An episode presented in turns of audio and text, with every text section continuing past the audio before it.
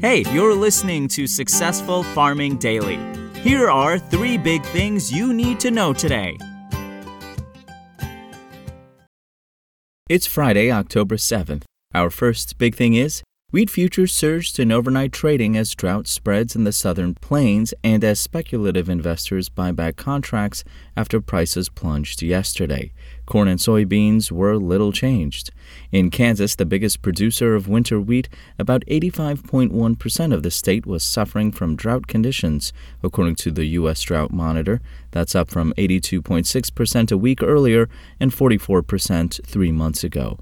Almost all of Oklahoma, the second largest winter wheat producer in the U.S., was seeing drought conditions unchanged from a week earlier, but up from only 31% three months prior, the monitor said. Droughts also spreading in parts of the Midwest. About 25% of a nine state region that includes Iowa, Illinois, and Missouri is now suffering from drought, up from 20% a week earlier and 15% three months ago, the drought monitor said. Wheat prices also may be rising as hedge funds and other large investment houses buy back futures contracts after they fell double digits yesterday on concerns about the macro economy. Export sales were disappointing with wheat, corn, and soybean all seeing declines. Wheat futures for December delivery jumped 13 cents to $8.92 a bushel overnight on the Chicago Board of Trade, while Kansas City futures surged 14.5 cents to $9.79.5 a bushel. Corn futures for December delivery were up 2 cents to $6.77.5 a bushel.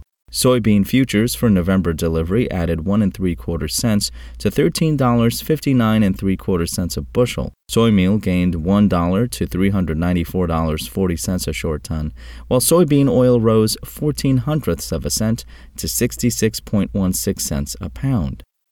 Next up.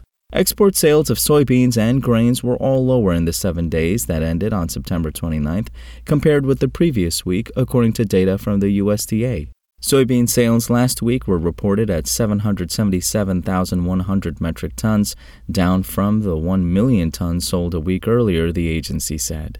Mexico was the big buyer at 233,400 metric tons.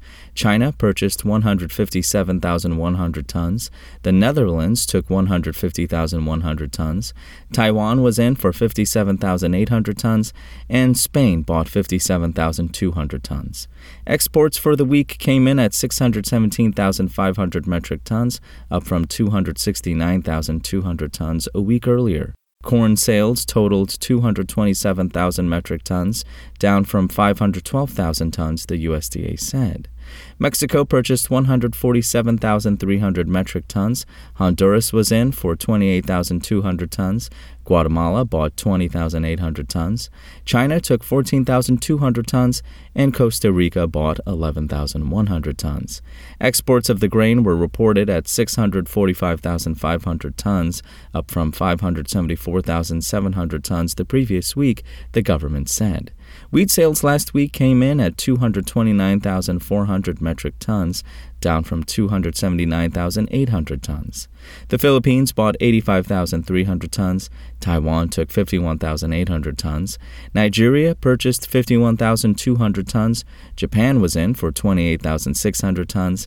And Mexico bought 28,300 tons. The total would have been higher, but an unnamed country canceled shipments totaling 49,000 tons.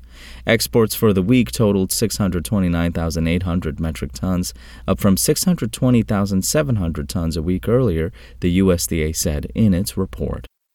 And finally, freeze warnings and watches have spread throughout the Midwest and now range from North Dakota south into Missouri and east to Lake Michigan, according to the National Weather Service. In southern North Dakota and northern South Dakota, temperatures overnight fell as low as 22 degrees Fahrenheit, the NWS said in a report early this morning. Freeze warnings are in effect until 10 a.m. Central Time in the area. In eastern Nebraska and western Iowa, meanwhile, temperatures dropped to around 29 degrees overnight, the agency said. It's much of the same further east in parts of Iowa and northern Illinois this morning, where temperatures dropped into the upper 20s overnight, the NWS said. In the southern plains, thunderstorms are expected to rumble across the Oklahoma and Texas panhandles today, though storms are not expected to be severe, the agency said. Thanks for listening. Follow more news on agriculture.com.